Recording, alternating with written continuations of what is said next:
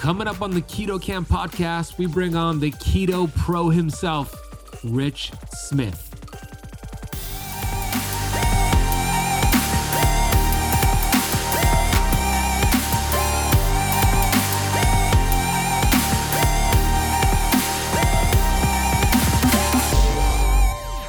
There's five things in particular that I believe are detrimental to our health. Five things that we are told by, you know, mainstream media that are good for us. You know, we're told to consume our whole grains. We're told to consume our seed oils. Uh, we're told to avoid uh, red meat. We're told, you know, to lower our cholesterol, and we're told to avoid sodium. Now, those five things I believe to be the opposite to what we should be doing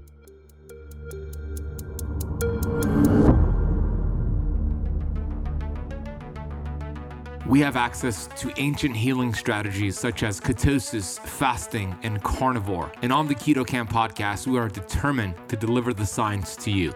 We bring in the thought leaders in this space to have extraordinary conversations so you could apply it and change your life. Your body was built to thrive. Your body is capable of healing as long as you identify the interference and remove it. I believe you are a masterpiece because you are a piece of the master. My name is Ben Azadi. I'm the best selling author of Keto Flex, and I want to thank you for spending part of your day with me.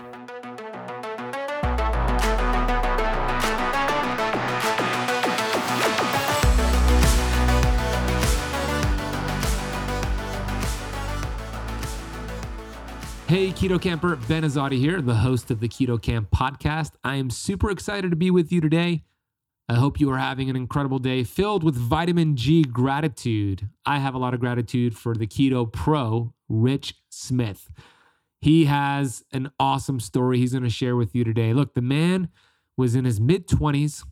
He was clinically obese, depressed, social anxiety through the roof. He couldn't even leave his house.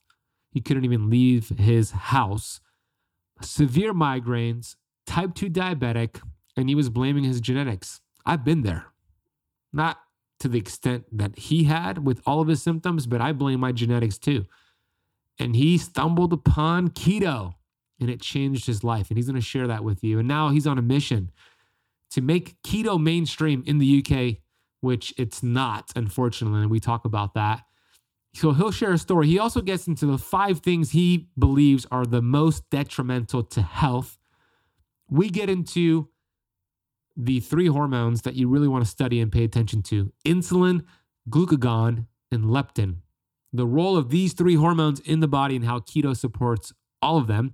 We discuss lectins, leaky gut, zonulin, autoimmune disease, reversing type 2 diabetes. And then we also get into an amazing conversation. He breaks down, you're going to love this part how cholesterol is used in the body, why it's so important, the role of the liver with LDL, LDL particles, oxidized LDL, the dangers of seed oils. This is a great, amazing conversation. You are going to love him. And he's got an awesome accent, which is that British accent.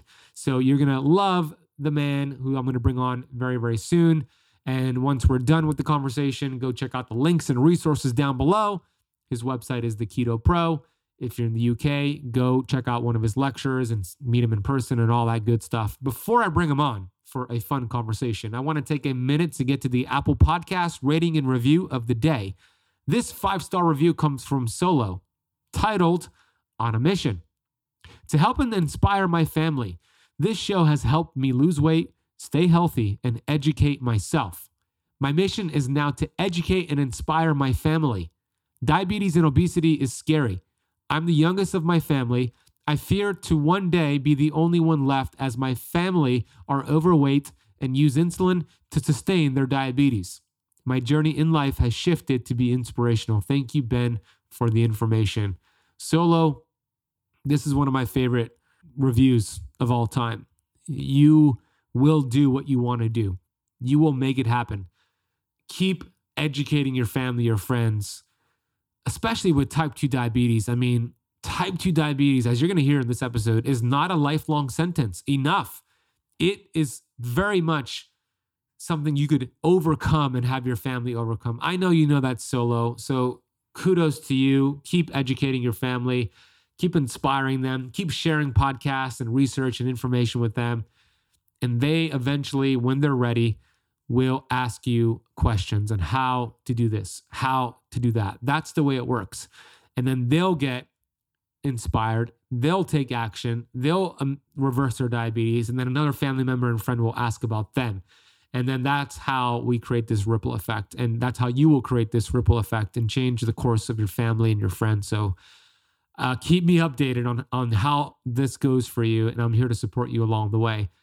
If you have not left the Keto Kamp podcast a rating or a review yet, you could do so right now on Apple Podcast or whatever podcast you're listening from. If you want to watch the video version of this interview with Rich, the Keto Pro, you can find that on our YouTube channel. All podcast interviews can be found video format on our YouTube channel, youtube.com slash keto kamp. And one last thing before I bring on Rich, uh, we have a free Keto Kamp blueprint which is a aisle by aisle grocery shopping list for the right foods to eat on keto, the foods to stay away from, the best keto flex carbohydrates, optimal ranges for glucose and ketones, and so much more. And you can find that over at ketokampblueprint.com or click the link in the notes down below. Without further ado, here is the Keto Pro Rich Smith. Richard Smith is a nutritionist, professional athlete, and British champion. He's passionate about the ketogenic lifestyle and the impact it could have on health and well being. He's used keto to reverse his illnesses, and he felt like it was a secret, and that's a secret that's now out of the bag. He's developed a company called Keto Pro, which their motto is fueled by fat. They've got nutrition guides, recipes, videos, and a lot of cool things going on. They're making a big difference in the UK. The UK need his work. So without further ado, here is Rich Smith the Keto Pro. Rich, welcome to the Keto Kamp podcast, my friend. Thank you very much. Great to be here.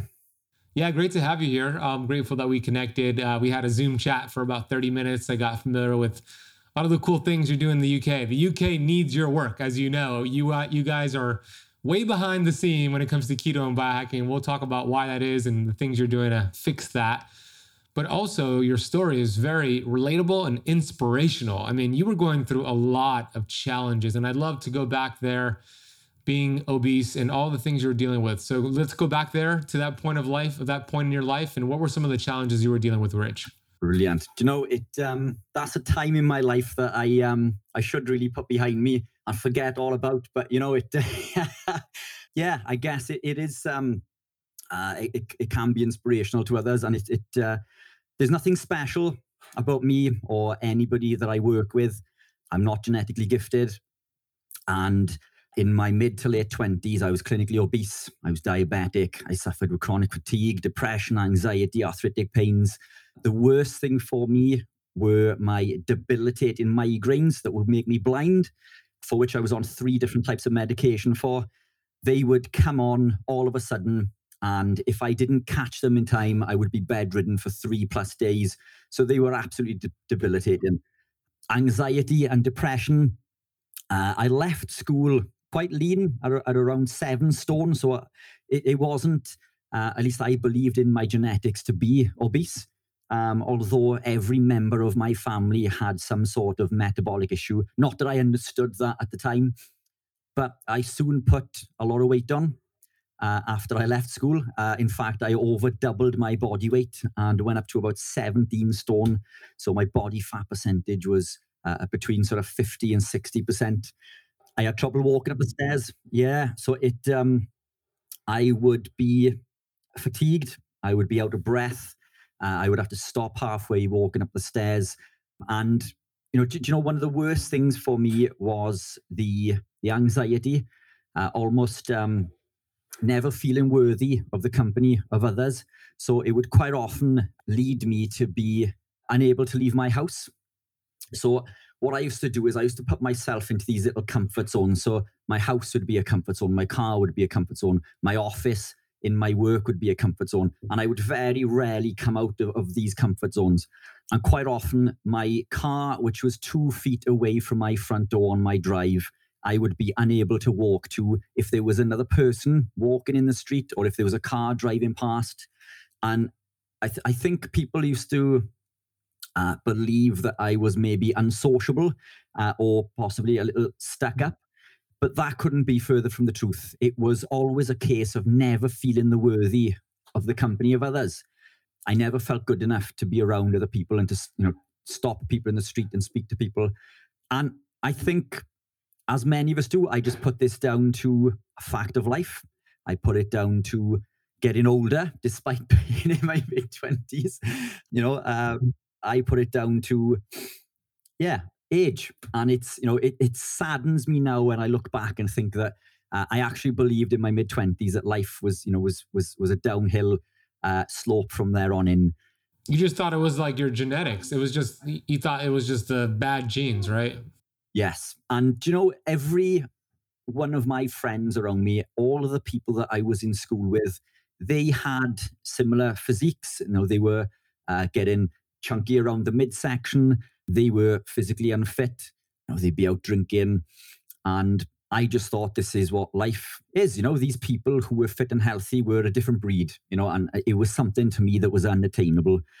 And I, I tried. I did try. I went through spells of eating unhealthy, you know, which I put my hand up to. We all do. But I did go through spells of actively trying to eat healthy. I ate from the food pyramid. I ate my whole grains. I consumed my seed oils. And I became more unwell. You know, so doing the things that we are told to do, and there's five things in particular that I believe are detrimental to our health. Five things that we are told by, you know, mainstream media that are good for us. You know, we're told to consume our whole grains. We're told to consume our seed oils. Uh, we're told to avoid uh, red meat. We're told, you know, to lower our cholesterol, and we're told to avoid sodium. Now, those five things I believe to be the opposite to what we should be doing, but I practiced them. I did everything that I was told by my doctor, and all it seemed to do to me was make me even more unwell. Uh, I gained even more weight, and I became even more depressed. I didn't know what to do. I had no idea. I tried everything there is to try. I tried every diet and lifestyle you can think of. And I came back to bread. I knew that bread bloated me and I knew that bread made me feel uncomfortable. So I, I thought to myself, look, look if, if I can restrict bread and at least have uh, this sense of uh, a reduced swelling or reduced bloating in my belly, that it would at least give the impression that I had lost some weight. With no intention of losing any weight whatsoever, it was more to do with perception. I thought if I can lower my belly and, and get my chest a little bit prominent, you know, that it would at least give the illusion that I wasn't so overweight. So I dropped bread. I, I stopped eating, eating bread. I stopped eating anything that contained bread. Uh, I stopped eating chicken nuggets. I stopped eating chicken breast covered in, in breadcrumbs. You know, these things that I thought were healthy. I stopped eating cereal, my muesli, and all of these things that I thought, you know, were good for me. I decided to, to, to quit. And within 28 days, or oh, sorry, beg your pardon, within 30 days, I had lost 28 pounds. So my belly had shrunk, lost two stone, and I wasn't dieting per se. I was making some sort of effort to eat healthy, or at least what I believe to be healthy.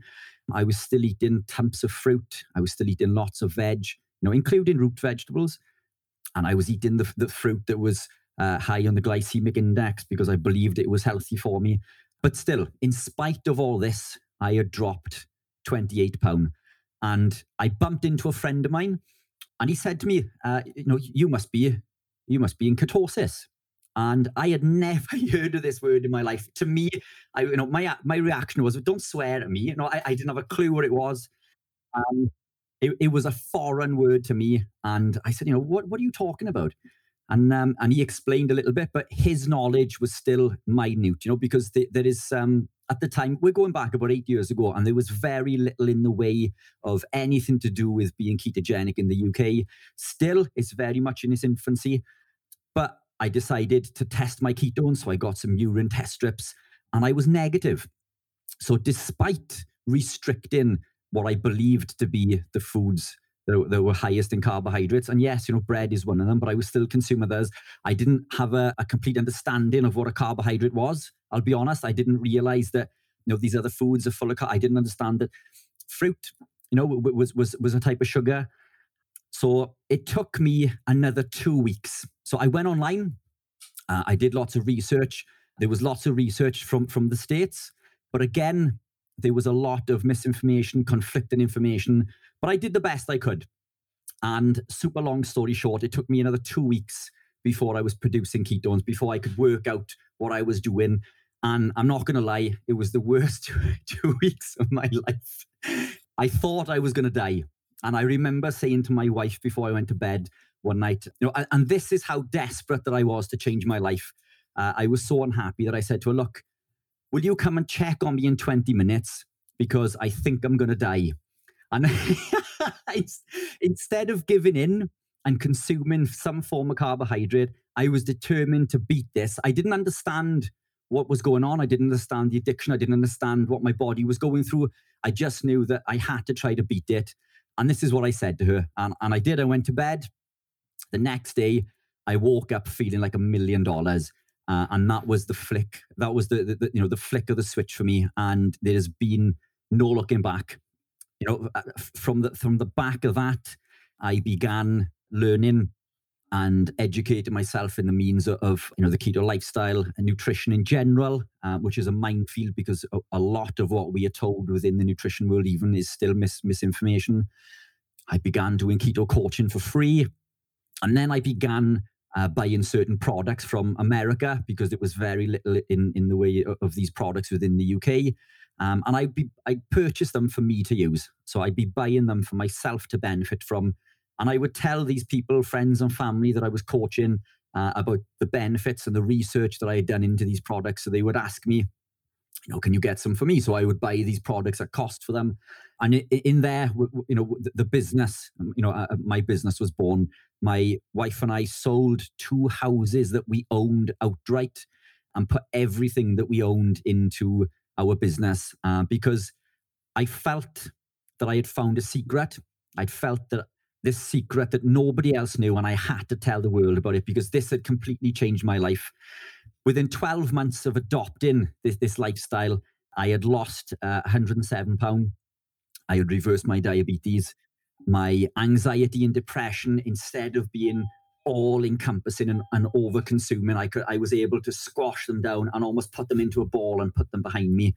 I think when it comes to things like anxiety and depression, I don't think you can I don't think you can cure them, at least not in my case. But um, and I still get bouts to this day, but I certainly wouldn't be speaking to you today uh, on a podcast. I wouldn't be doing public speaking events in front of the medical community and general public. You know, I can leave my house. You know, it's this is how life changing this has been for me. The things that I do, the places I go, and the people that I meet, my life has changed it's done a complete 180. My energy through the roof, my mental clarity through the roof. My it's every every factor of my life has improved. Uh, and I tell everybody about this secret that I have found. And I'll I'll stop people in the street and tell them, you know, people think I'm absolutely bonkers, but it's there is so much misinformation in regards to health, well-being, and nutrition, and it's it's pumped in mainstream media. It, it's it's pumped out through um, you know the government within the UK is pushed by doctors despite not having any training in nutrition whatsoever. And it's it, it, it saddens me that we as a nation are so misinformed in regards to health and well-being and how easy it is to reverse you know the two main contributing factors to ill health which is insulin resistance and inflammation these are things that we can reverse so quickly so easily and see a massive benefit from and that's what I do. It's uh, something I'm super passionate about. As you can probably tell, I scream it through the rooftops. Yeah, I love what I do. It's an amazing story. So, when was it that you had that transformation, the 107 pounds? What year was that? So, that was, let me think, uh, back in, what we, 2022. Uh, I began eight years ago. Um, so, when did I begin? 2014. So, that was between 2014 and 2015. And then I began the business in its first element in 2016. Now, one of the things that I did uh, off the back of this was that I had lost all of this weight and now I had become incredibly lean.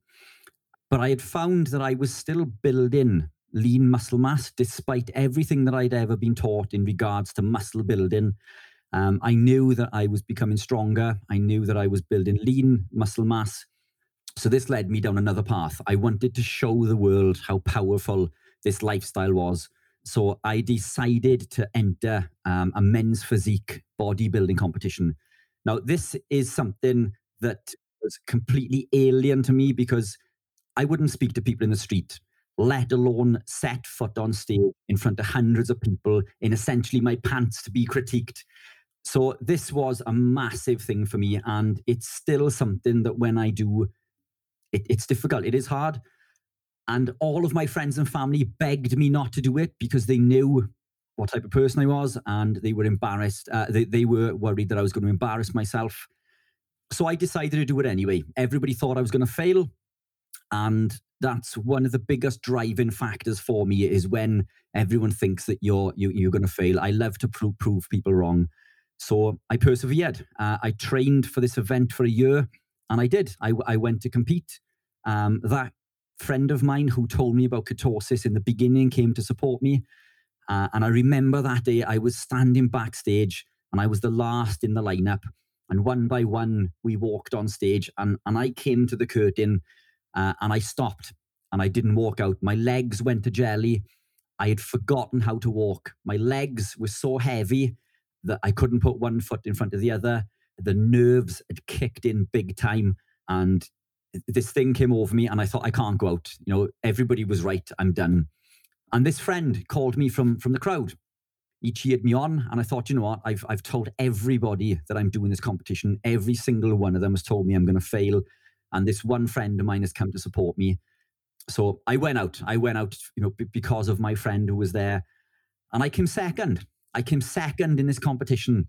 It was an amateur competition, but still, you know, it. Um, I was up against people who had trained for these competitions for years and years and years. And I had, you know, a year of cutting and a year of building. And I was on stage competing with them. When I posted pictures, something I was really proud of at the time, uh, every one of these people who was there initially to put me down sent me a message. I knew that you could do it. And it was like, no, you didn't. You know, you were clearly there in the, you know, early on telling me not to do it. And these these kinds of people in your life are they are black holes. These are the negative people that suck your energy. So you know as well as changing my life uh, you know as far as nutrition goes my habits my routines um, i have carefully selected the type of company that i keep. I only surround myself with like-minded positive people i find that when you do you bounce off each other you grow together uh, and I have removed the black holes. So these black holes, these negative elements of my life have been removed. And I'm happy. I love life. I love doing what I do. You know, it, it's all attributed to the foods that I eat and, and the life that I live. Something that we quite often take for granted.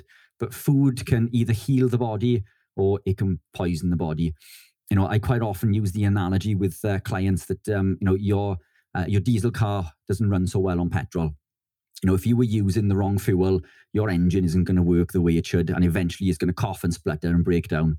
And this is how I live my life. I, I make sure I consume the most nutrient dense foods. More importantly, I remove the foods that are causing the biggest issue.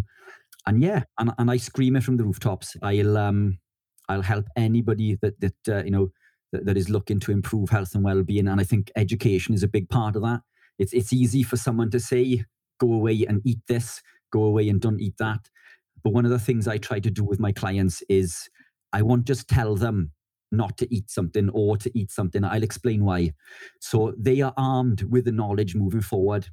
Excuse me. So when their friends, their family, their doctor questions them, you know, uh, why are you eating this? This is bad because of this. They are armed with the knowledge, you know, whether they can understand the science behind it or not, they at least know that you know there is a reason for consuming this food and a reason not you know to consume this and more importantly when their doctor questions it because my doctor came down on me like a ton of bricks after reversing diabetes he said you know this is fantastic but i still recommend that you come off the diet and i was like what are you talking about you know this um I have just done something that you couldn't do with medication, and I've done it on zero medication. I am now medication free. I was on a myriad of medication for a number of things.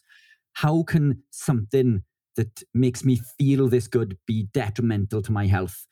My doctor would tell me, my friends and family would tell me, the media was telling me, there was there was not one person that was around me that would back up the way I was feeling, uh, other than the odd bit of research that you would find online. But I knew, you know, deep in my heart that something that makes me feel this good cannot be bad for me.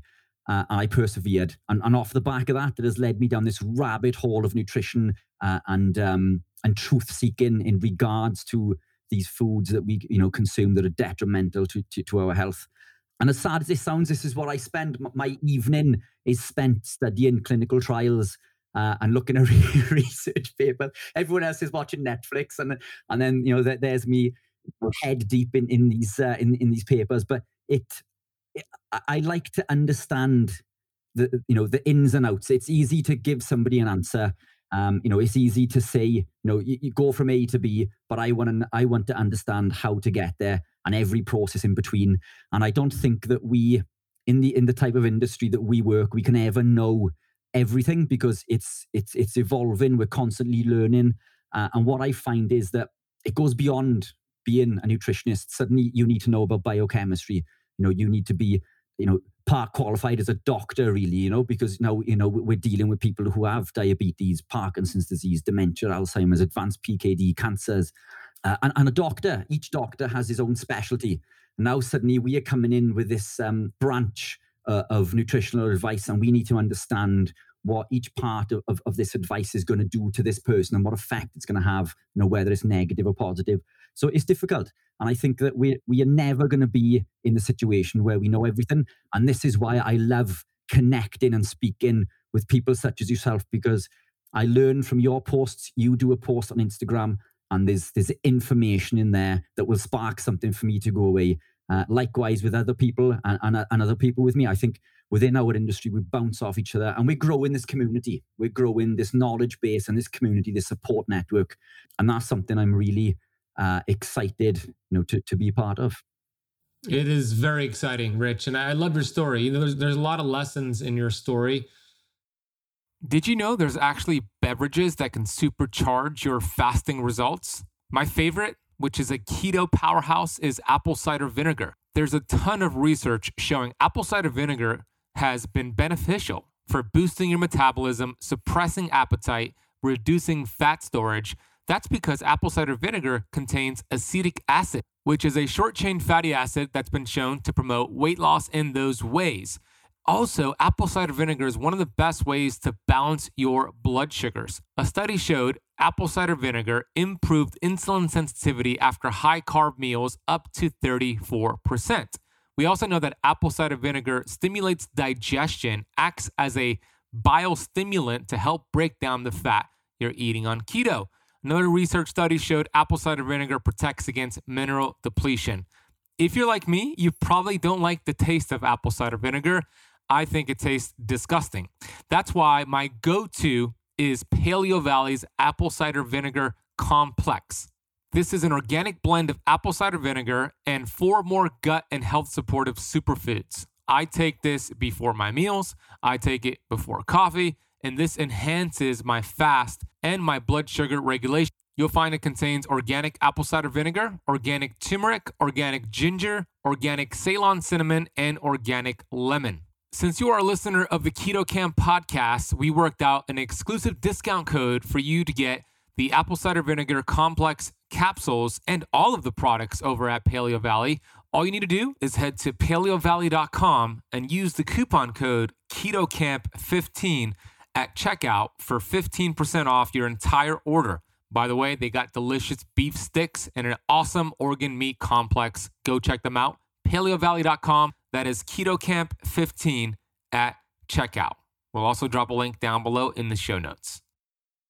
I love what you shared about the people when you make changes in your life, when you change your nutrition, you change your uh, job, whatever changes in your life. All of a sudden, you have friends and family members who make these comments and remarks, and uh, you start to become a threat to them when you start to change because a couple of reasons why. Not that they want to harm you or want things that are bad for you. But when you change, you now point a mirror to all your friends that are not changing, right? So when you go out with them and you say, I'm not going to have the ice cream or the pizza, I'm just going to have the steak, it kind of makes them feel bad in a way because they know they're not making the right choice and they want you to kind of misery loves company. So when you don't make that decision, it's like it's easier for them to drag you back down to their level than it is for them to change. That's an important lesson. We want people that are going to charge you up and support you, like your friend that went to your bodybuilding show, versus those who are going to tear you down. For, for me, we have a lot of uh, similarities in our stories I remember I also had um, anxiety, social anxiety. I was obese, not to the point like you were, but I was 80 pounds overweight. And I remember going to the grocery store and feeling so awkward and having so much anxiety at the checkout counter just because I felt like everybody's staring at me. What am I going to say? I don't even know how to have a conversation with a stranger. And so there's a lot of things I could relate to with your story. And then once I got healthy, once I did keto, all that went away. And like you, I'm speaking and state on stages, I'm doing all the video content, I'm able to be around people. It's like when you focus on your health, all those symptoms that you were dealing with, and diabetes is a symptom, anxiety is a symptom, migraines are a symptom, those start to go away by default versus what your doctor tried to do treating the symptom, treating the diabetes. And it's absurd that you were able to reverse your diabetes and your doctor's like, yeah, you did that, but maybe this keto thing's not for you. And one of the biggest things that I see with doctors specifically and their patients who are doing keto is the cholesterol part. And I know you love talking about cholesterol. Doctors see that total cholesterol go up with keto, which might happen. It doesn't mean it's a bad thing. And they're like, okay, we got to get you off keto or we got to prescribe you a statin. So let's talk about cholesterol, Rich what have you seen with cholesterol? Why do you love cholesterol? Why is it so important? And what can we do to get a full picture here so the Keto Kampers listening and watching could have a better conversation with their doctor? Brilliant. So, cholesterol is essential for life. Uh, it's imperative for cell formation, cell communication, uh, nutrient absorption, nutrient transportation, hormone production, which is a, you know one of the reasons why we suffer later in life. Uh, it's essential for healing, the brain and the myelin sheath uh, are made of cholesterol. We can't function without it. You know, it, it to, to, be lacking cholesterol, it, it, would be detrimental to our health. There's uh, a massive sort of miscommunication in regards to, to, cholesterol. Mine, mine is double figures. So my current cholesterol, at least last time I was tested, was 10.26, uh, and it is predominantly LDL, the so-called bad cholesterol. But LDL is protective. LDL heals the body. LDL repairs the body. So the liver will send out um, an LDL particle in the form of a VLDL, a very low density lipoprotein. And this will travel through the body and it will drop off its lipid cargo uh, in the same way that a passenger would, uh, uh, sorry, a bus would do with passengers along its journey. The lipid cargo would repair and heal the body, gradually getting smaller and smaller in size until it becomes an LDL particle. And then it'll find its way back to the liver where it's recycled and sent out again. Perfect. Except in modern society, this isn't the case. These LDL particles become glycated and oxidized. They end up causing damage in the same way that excess carbohydrates will do to the glycocalyx uh, lining the arterial wall. So the glycocalyx is the arterial wall's first line of defense. When we overconsume carbohydrates, the glycocalyx is completely destroyed and it can take up to 8 to 12 hours to repair. Uh, now, in modern society, we are told to eat little and often. So this glycocalyx is never repairing in in the back end, this this um, LDL particle is uh, is coming to repair the damage. Uh, it's finding its way into the subendothelial space where there are cells uh, called macrophages. Now, these macrophages will allow access to these damaged LDL particles when the liver won't, because when these LDL particles become damaged, the liver won't accept them back in for recycling. So each LDL particle has a receptor called an ApoB100 receptor. It's one receptor and if it becomes glycated through excess carbohydrates or oxidized through seed oils, the liver basically says, no, you're not coming in. And then this will circulate within the body. But these macrophages uh, in the subendothelial space will allow access to these damaged LDL particles. So it'll engulf them and, and uh, he'll keep cramming them in until these, these macrophages grow in size until they create something called a foam cell. You know, this foam cell is the start of an atherosclerotic plaque. So, yes, LDL has caused this, but it's damaged LDL. It's glycated and oxidized. Glycation is caused through excess carbohydrate consumption and oxidation through excess seed oil consumption. Now, it's important to understand that I am not anti carb or hydrate. I'm not against carbs. Uh, I just think that there is a massive lack of understanding in regards to the damage that excess consumption can cause. Now, if, if you are metabolically healthy, you can consume carbohydrates and you can function very well. Uh, but as a society, you know, 70% of our plate is made up of, of carbohydrates. Now, all carbohydrates break down into sugar. And this is a disassociation that I believe you know we, we are all guilty of at some point in our life. We look at carbs as being an energy source and being valuable for life and separate to sugar.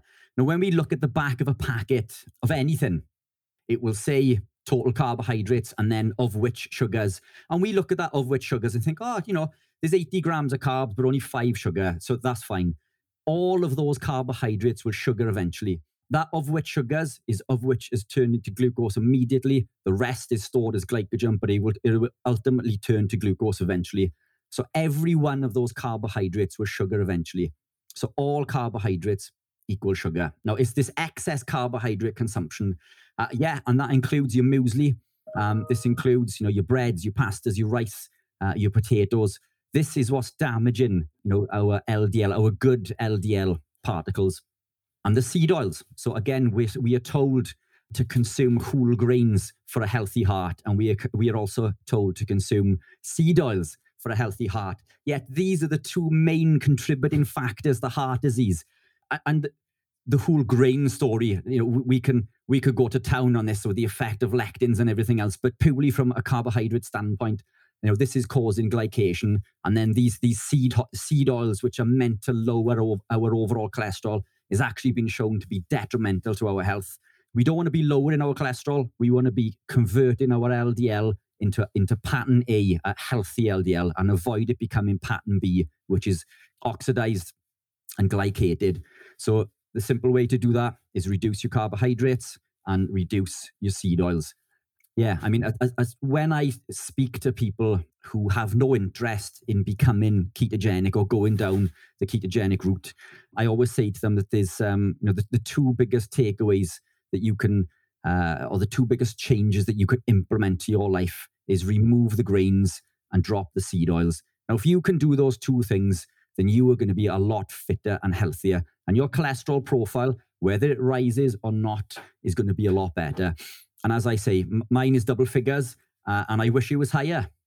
So the opposite to what um, what we are told by everybody else, you know. And I and I push for a healthy cholesterol profile, uh, and you'll be surprised how many clients come in to see me that um, their doctors have uh, asked them to go on statins because of their cholesterol. And when you look at their cholesterol profile, their cholesterol profile is picture perfect. And it baffles me that these doctors don't understand the effects that lowering your cholesterol has on, you know, within the body. The second we put our hormones out of whack, everything, everything downstream from that is affected. We don't want to be messing with our hormones. So cholesterol isn't the demon that it's made out to be. Yeah, that's a great. You just did a great job explaining how that works in the body. And typically, people are not even getting their LDL particles measured. They're getting a total LDL. And l- let's say your total LDL is high. Okay, so what? Is that high in the large and fluffy particles, which is actually good to your point? You just explained it very well.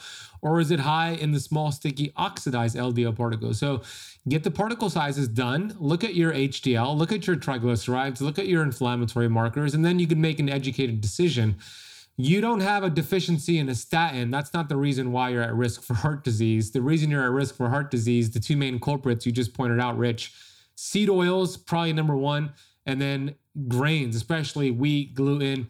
And you're right, because a lot of people don't get and understand that just because that serving of cereal has two grams of sugar but 18 grams of carbs, they think, I don't eat sugar, Ben. You know, it's just natural sugar but those 18 grams of carbs will break down eventually into sugar. And I'm like you, I'm not against carbohydrates, but I am against it if you're metabolically damaged, and most people are. So now we got to do the work and reset the metabolism, get into this ketogenic metabolism, let the body start burning fat, lowering triglycerides, lowering inflammation. And then at some point, you could introduce carbs. At some point, if you're very active, you could introduce carbs and you could do it the right way. I teach that with keto flexing. But most people have a keto deficiency. That's the problem that we have.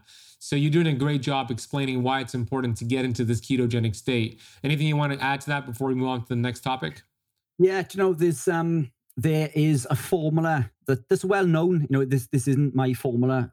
This is touted by uh, ology specialists all over the world, uh, and it's, an, it's a simple way to see whether your cholesterol profile is indeed damaged or you know pattern A or pattern B. Triglycerides are, are one of the biggest factors, so we want to aim for sort of less than 0.5 uh, in millimolars.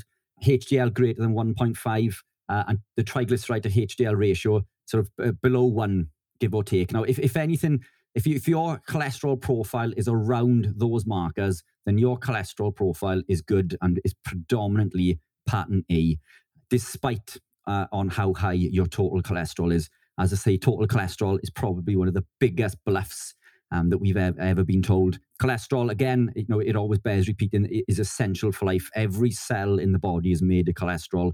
Our brain, you know, the myelin sheath, this is how we send messages through the body. And again, it's essential for hormone production and, and healing, um, which is something I can attest to myself following an operation. I saw I some told, photos of your injury.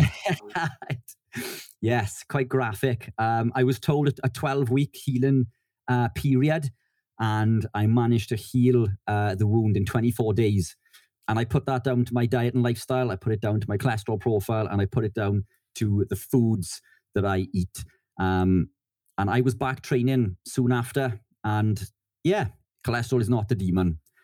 It's not the demon it's made out to be. It's the grains. And, and as you rightly say, the seed oils, because seed oils uh, as a, a, percentage will impact insulin resistance at a, at a greater rate than excess carbohydrate consumption. I just think that when we look at means of cutting and explaining to people in basic terms, carbohydrates is probably an easier one to explain. A lot of people still don't understand seed oils, uh, and they are so difficult to get away from. Every packet in that supermarket, everything in a shiny, glossy packet, everything marked healthy, everything marked low fat contains some form of vegetable or seed oil. So I think the transition to reducing carbs will probably carry more benefit to your average person rather than trying to explain to them to cut seed oils because suddenly now they go into the supermarket and now they don't know what to eat because food is this thing in, in a packet, you know, and that's not food. These things are not foods. Foods are, are the things that you can buy from your butcher and the greengrocer. These things in packets are not re- real food, but this is what we are told uh, as a society. This is you know what we believe we go into the supermarket and these these packets these shiny packets marked health bars are food they are not food you want you know uh, take remove these from your life or massively reduce they are not serving you on a health front take them out yeah well said and you're right you know if you're buying an avocado or a vegetable or a fruit or something that's a whole food, there's not even a label on there because it's just an avocado. There's no other ingredients. So that's a perfect point right there. And uh, going back to what you said about the HDL and the and the triglycerides, yeah, that's a good thing to do. Get your ratio. You explain the markers for uh, in the UK. I'm going to share it. I'm going to translate it to the US we want to see your HDL over 60, 60 in the US and your triglycerides under 100, but also the ratio getting your total triglycerides dividing it by HDL should be under 1.5 in, in the US. So for those of you who want to make that translation, that's what we want to do. You mentioned hormones are important, and I, I agree. You know, we have this human body, this incredible human body and this orchestra taking place and this innate intelligence and hormones play a big role. Weight gain and weight loss resistance and obesity and diabetes it's a hormone problem not a calories in versus calories out problem. So you have given lectures all across the uk and i've seen them on your youtube channel and you focus in on three hormones that i want you to talk about right now and how keto actually helps these three hormones. We have insulin we have glucagon and we have leptin. So if you could just explain the three hormones and then how to optimize those hormones or how does keto optimize these three hormones perfect so we can't store fat without insulin. Now, insulin is secreted by the pancreas when we consume carbohydrates, i.e., sugar. Um, so the pancreas will secrete insulin. Insulin will upregulate an enzyme called lipoprotein lipase, which breaks uh, the back bonds uh, on the glycerol backbone. Um, so when we consume these foods, this increases our tri- triglycerides. A triglyceride can't store in a fat cell, uh, fat cell in its whole form. Um, it needs to be broken down. And it's lipoprotein lipase that does this. It breaks the back bonds and it allows fatty acids to diffuse into the fat cell. And then uh, the glycerol backbone, uh, glycerol backbone will transfer into the fat cell through something called the GLUT4 transporter. Now, this is how we store fat. Now, when it's when it's in the fat cell, these join back together, and that fat is stored. Now, when we want to use these uh, fatty acids for energy, for fuel, we need to perform this in reverse. So now we need another enzyme called hormone sensitive lipase. Now, hormone sensitive lipase will break these back bonds again and then allow fatty acids to diffuse into the bloodstream for us to use for energy. Now, what, uh, uh and still, a lot of my friends today will uh, consume lots of carbohydrates before they go to the gym so they have energy to burn fat. Except what they don't understand, despite me explaining a million times, is when insulin is elevated, insulin is telling the body to store fat, but it puts a biological lock on the fat stores and makes it almost impossible for us to burn fat for fuel.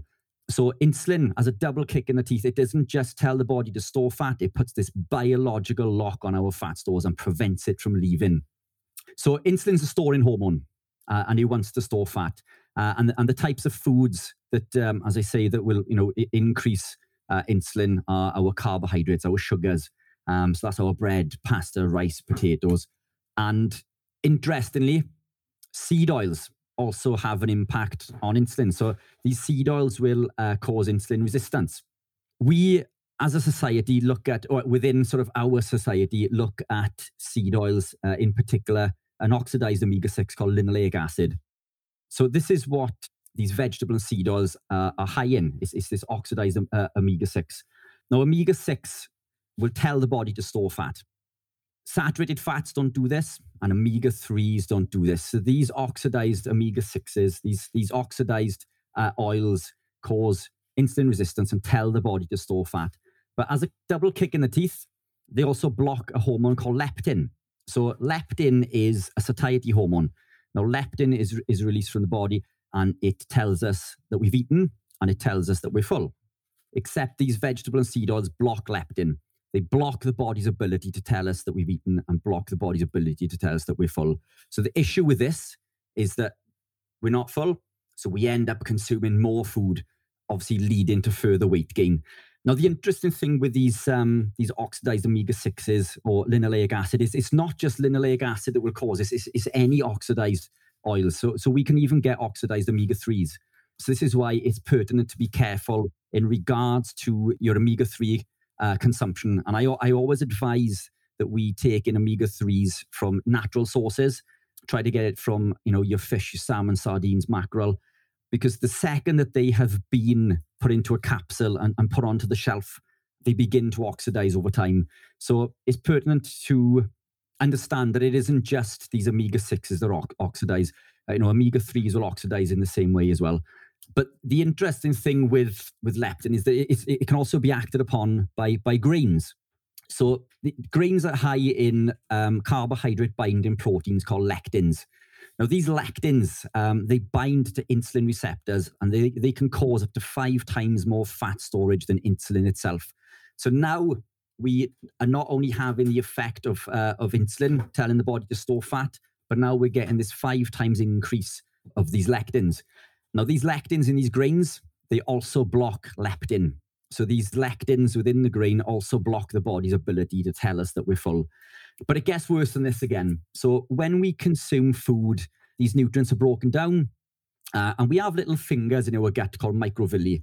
Now, these microvilli are how we absorb nutrients. So these nutrients will bind to the microvilli and we will take in our vitamins and minerals. Uh, except these these lectins, um, and we're all all familiar with uh, a lectin in the flo- form of gluten. And a lot of people will test for celiac disease, but gluten isn't the only lectin uh, arguably not the most damaging, but it's certainly not the only one. Uh, and you could still suffer with uh, a gluten intolerance because there's something called non celiac gluten sensitivity, which I believe to be a spectrum. I think we're all on it. Uh, it just depends on how much we are affected. But all of these lectins will cause intestinal permeability. So I'll explain a little bit about this now. But when these nutrients come in, these lectins from these foods that we eat will bind to receptor sites on the microvilli. And instead of having all of this sort of surface area to absorb nutrients, these lectins sort of cause this. So now the surface area to absorb nutrients has been massively reduced. So now we're consuming these foods, but now we're not getting our vitamins and minerals. If we are not getting our vitamins and minerals, we eat more food. So again, all of this is leading to overconsumption. But these lectins, when they bind to the microvilli uh, on the enterocytes line in the gut, so the enterocytes are a cell lining our gut, and they're one cell thick. So this this layer is one cell thick, and this is what protects our insides against external toxins. So it's got a massive job for such a little thing. But these lectins bind to these receptor sites, and when they do, they cause the release of a molecule called zonulin, Zonulin release causes a gap in the tight junction between the epithelial cells, and this allows undigested protein molecules to travel into the bloodstream, where the body sees them as a foreign invader. Uh, and through a process called molecular mimicry, the body will, will, create these antibodies and start attacking other proteins in the body that look, that look the same. Now, this is autoimmune disease. So, this is intestinal permeability, which has led to autoimmune disease. Now, this is across the board. Whether you are celiac or not, if you were consuming lectins, you have intestinal permeability. And that's scary because there are lots of foods out there um, that, that, contain lectins, but grains in particular, you know, wheat germ agglutinin, phytohemagglutinin, all of these lectins will cause intestinal permeability and lead to a whole world of unpleasantness. So this is why it's pertinent to, to, to take grains out of the diet. So when we look at these grains, I mean, earlier on we were talking all about carbohydrates. Um, now it's gone well beyond, beyond carbohydrates. Now we're talking, you know, health, intestinal permeability, and and this is something we need to keep intact. So grains uh, have got to go, and these seed oils have got to go. You know, and, and I can't reiterate that enough. I can't reinforce this enough. Th- these things are uh, highly documented. You know, you, have you've, you've probably seen the presentations that I give, and all, all of these are referenced, um, and they're not difficult to find. They are there in abundance, but you'll be surprised how how how few people within the UK and probably the world maybe even understand the effect that these lectins are having on intestinal permeability. Yeah, it's scary, you know, that this is the effect that these foods are having within our body. Yeah, you did a great do- great job again explaining that. And there was a great study that came out of Harvard a couple years ago, 2020, that that showed all disease begins in the leaky gut. And you just explained how leaky gut intestinal permeability is created. If you're anything like me, you spend a lot of money on supplements each month. Have you ever thought if these supplements are actually working for you? Are they attaching to your receptor sites and helping your cells do a specific job? What if you're not getting enough minerals? Or what if you have too much of something, creating an imbalance in other minerals? Knowing this will not only save you money, but it'll also improve your health so you could balance out the vitamins and minerals that you really need. With that being said, how the heck do you know if you have a mineral imbalance? What I'm bringing you today is a chance to accurately test all of that at the comfort of your home. In this case, I'm talking about my friends over at Upgraded Formulas and their upgraded hair test kit and consultation. When you discover the truth here and what's going on with your body, you can vanquish any of those hidden deficiencies that are affecting your metabolism, thyroid, adrenals, mental performance, endurance, strength, and sleep, just to name a few. I've had Barton Scott on the show before, and he gave a masterclass on minerals. How this works is simple you are sent a test kit and you use some of your hair. You just cut off a short piece of your hair, it could be on your head or pubic hair. You send it back to them and they have your results. They also offer a consultation to go over your results with you. It's simple, it's effective, and it's one of the best tests to know if what you're doing is working for you or not. If you'd like to get your hands on their deficiency test and consultation, head to upgradedformulas.com. Use the coupon code KETOKAMP15 to receive 15% off your entire order. That is upgradedformulas.com. Use the coupon code KETOKAMP15 at checkout. We'll also drop a link down below. Hippocrates, a very long time ago, he had it right. He said all disease begins in the gut, and he said that a long time ago. And now we're in 2022, and that's exactly right. The cool thing about keto you're not going to eat these lectins. You're not going to eat grains. You're not going to eat beans. So that's a great way to eliminate them. And even on what I call a keto flex day, which is a strategic day, once you've built metabolic flexibility to incorporate carbs for a day, I recommend still avoiding these lectins and high amounts of anti nutrients just because it creates a lot of problems in the gut. And autoimmune disease is rampant. Um, it takes many, many years for a conventional doctor to diagnose autoimmune disease. That autoimmune disease could have started 15 years ago. And now you're having all these symptoms and then you're diagnosed with it. But it started 15 years ago. And if you would have heard this conversation that me and Rich are having 15 years ago and said, all right, I'm just going to eliminate lectins and anti nutrients, it would have never progressed to this diagnosis. And there's over 100 autoimmune diseases and an additional 40 to 80 connected to it.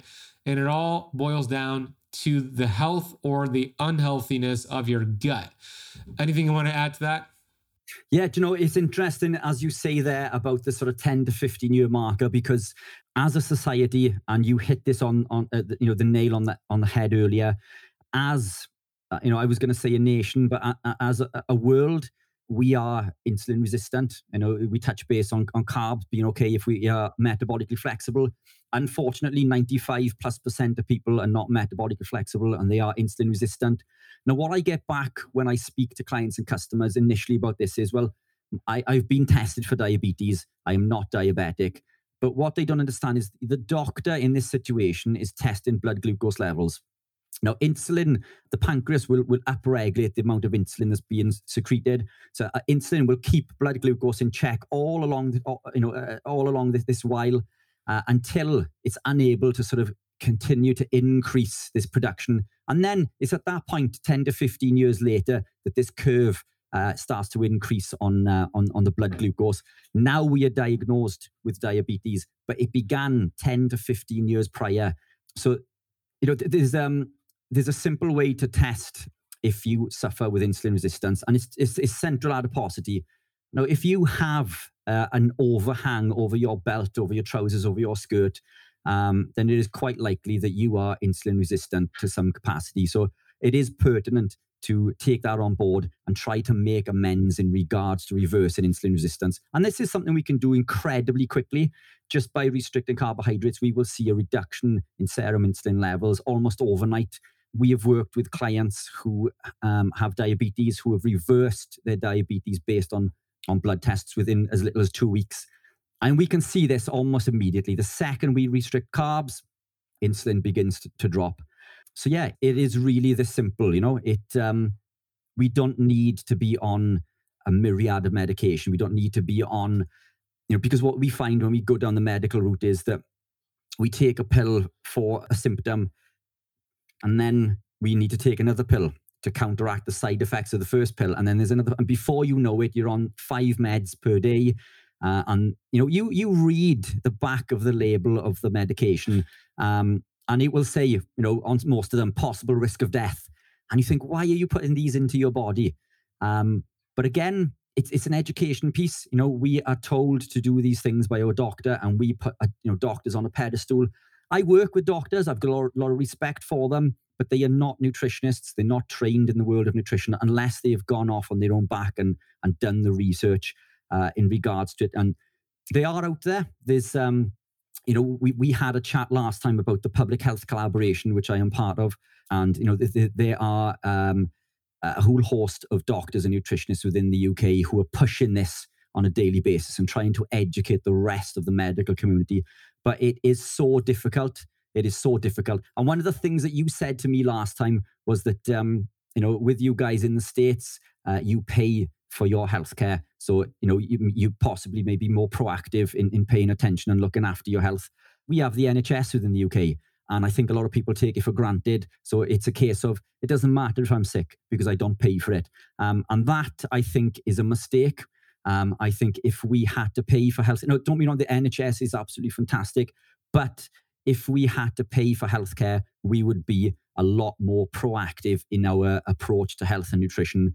And unfortunately, it you know this the answer isn't in the you know the bottom of a medication bottle. It comes to what we put in our mouth, and we can make these changes so so quickly. Uh, and it's just a shame that as a society, uh, you know, within the world, we are misinformed on a daily basis, and it's a struggle that I know you were fighting, and, and I push every day. But yeah, it's um, it's one we continue to, to push, isn't it? You know. That's right. That's the mission. It's a very important mission, and conversations like this help the mission. So, for those listening and watching, I encourage you to share this with somebody you know, maybe somebody you know who has diabetes, somebody who's overweight, somebody who has autoimmune disease. And that's most of the people you know, honestly, because most people are sick in the UK, in America, in the world. And we, I should say, me and Rich, like he said in the beginning, we're not special, meaning just because I, I was able to become metabolically flexible. I lost 80 pounds. Rich became metabolically flexible. He reversed type 2 diabetes. He lost 107 pounds. I'm not special. Rich is not special. If you have the combination to the code, it doesn't matter what your circumstances are, whether you're black, you're white, where you live. If you have the combination, you unlock the code. The combination is keto, intermittent fasting, you know, sleep, all the things that we speak about. So share the combination, you know, with your friends. Share this episode with your friends. Go to Rich's website. If you're in the UK, Rich has developed awesome products for those doing keto. You know, we didn't even get into a lot of things. We'll do a round two, but you have electrolytes, you have, um, you know, BHB exogenous ketones, and your website is theketopro.com. So share a little bit more about, you know, the things you do, your products, and where else can they find you besides theketopro.com? Yeah, you know, the, the, the ketopro.com is the best protocol. There's um, there's a little information on there. Uh, there's free guides. There is a, a, video section which contains some of the the presentations and talks that I give. So that's a good place to start. We are constantly adding and building to that. Uh, on Instagram, I am keto underscore pro. On Facebook, uh, I have recently started um, a new Facebook group called, you know, and I took so much time thinking about the name to call this website. It took me weeks and weeks and weeks. The name for the Facebook page, sorry. So I came up with Keto. so the Facebook there you go page is literally Keto. You know, it, uh, it's plain and simple. But if if that's something you know, we can pop a link in below. That'll be fantastic. It's it's a new group. Uh, it's super supportive. Uh, everyone's really friendly you know people put little questions in there looking for free guidance and advice and you'll get a whole host of people who will gladly jump on and exchange recipes. And we promote all aspects of healthy living. You know i'm a hardcore ketonian if you like you know. Um, a, a, lot of people regard me as being strict. I don't find myself being strict because i love the foods i eat. I love the lifestyle. You know but that said i understand that the, it, it can be incremental for some people. So i support dirty keto i support low carb I think any transition into being ketogenic and the production of beta hydroxybutyrate within the body is going to see massive health benefits for the brain, the body, and the heart. So I, I promote all aspects. You know, we don't criticize anybody who has a belief within the group, but I do try to educate. So, you know, people may post a recipe about something, and that's fantastic. If, you know, we are taking, you know, these recipes and consuming these foods to, to maintain a journey. But I will I will try to educate them in the means to some of the ingredients uh, and maybe highlight the fact some of them may contain lectins or other sort of um, uh, phytoalexins or anti-nutrients. But you know, I support all aspects of of healthy living. So whether you are curious or not, you know, you can you can come along to the group. You can sit on the sidelines. Um, you can watch everyone else's questions and answers. You don't have to participate. But uh, we do weekly giveaways within the group as well. So I give a product away every week, and we do regular sort of Q and A's and things in there. So it, it's it's a good group to be a part of, and that's it really. Th- those are the platforms that I'm most active on. So yeah, feel free to um to sign up and check me out. Awesome, Rich. We're going to put all that down below. So if you're listening or watching on YouTube, you could find Rich's links for his Facebook group called Keto. His Instagram and his website could be found down below. And you also have a YouTube channel, which we'll put down below as well. It's a great YouTube channel. Several of your lectures are on there too. Uh, Rich, I want to acknowledge you, my friend, for living it to lead it. You know, first you went through your pain, that pain turned into a purpose, and now that purpose has turned into a, a promise, and that promise is to educate and uh, you know educate as many people as possible on this amazing metabolic state called ketosis. So thank you, my friend, for the work you're doing. We'll do a round two definitely in the future. There's a lot more we can cover, and I look forward to seeing you in person at a, at a conference sometime in the near future for sure. Brilliant. Thank you, Ben. Been a pleasure. Thanks very much.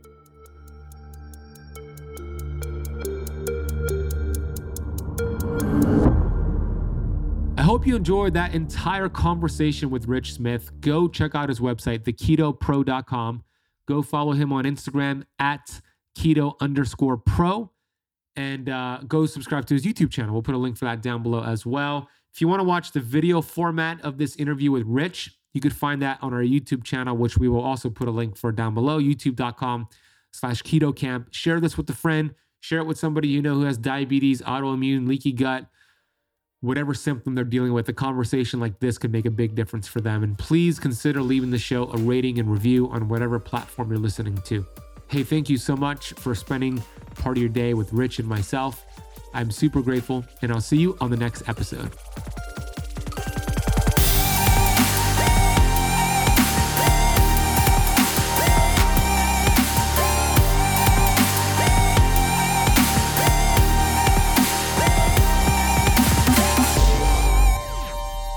This podcast is for information purposes only. Statements and views expressed on this podcast are not medical advice.